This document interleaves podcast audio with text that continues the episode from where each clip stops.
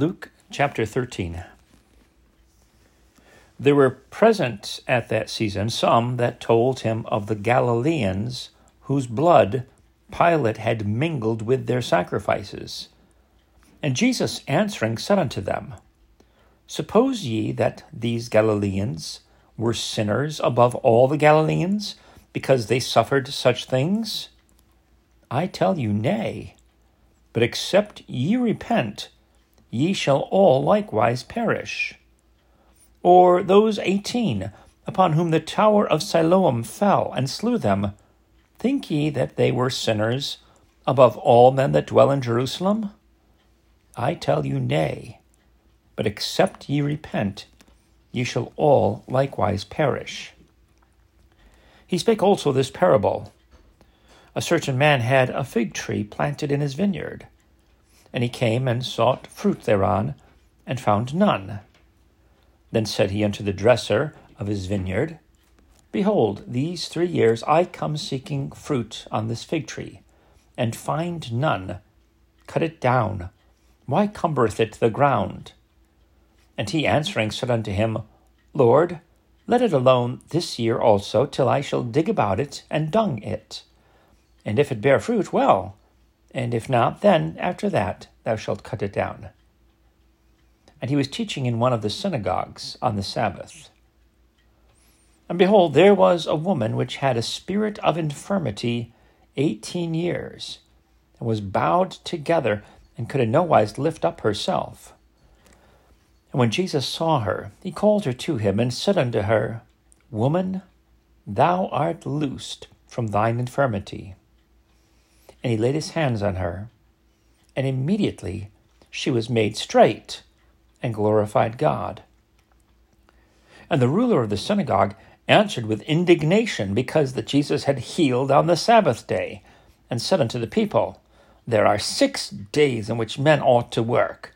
In them, therefore, come and be healed, and not on the Sabbath day.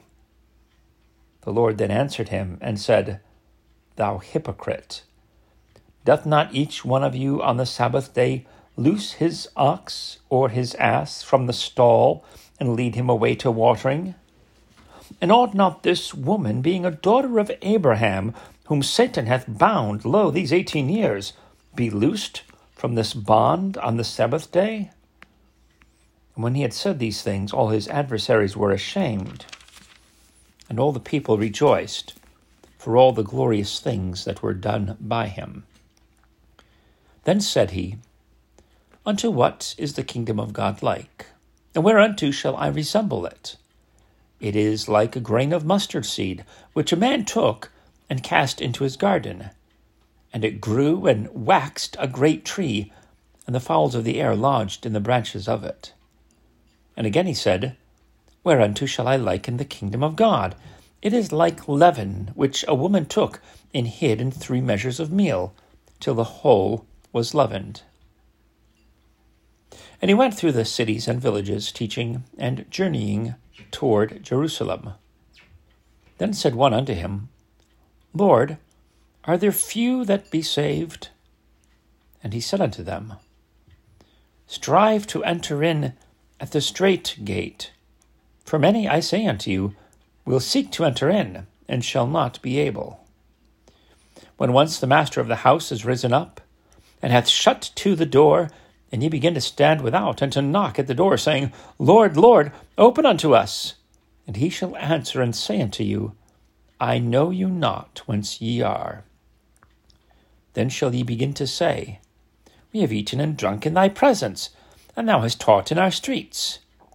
But he shall say, I tell you, I know you not whence ye are.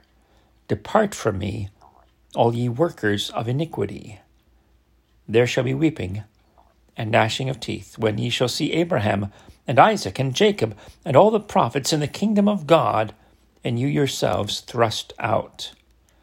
And they shall come from the east and from the west, and from the north and from the south, and shall sit down in the kingdom of God. And behold, there are last which shall be first, and there are first which shall be last.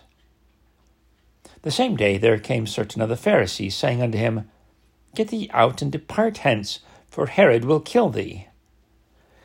And he said unto them, Go ye and tell that fox, Behold, I cast out devils, and I do cures today and tomorrow, and the third day I shall be perfected.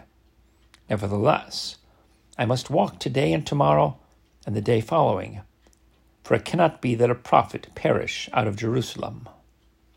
O Jerusalem, Jerusalem, which killest the prophets, and stonest them that are sent unto thee. How often would I have gathered thy children together as a hen doth gather her brood under her wings, and ye would not.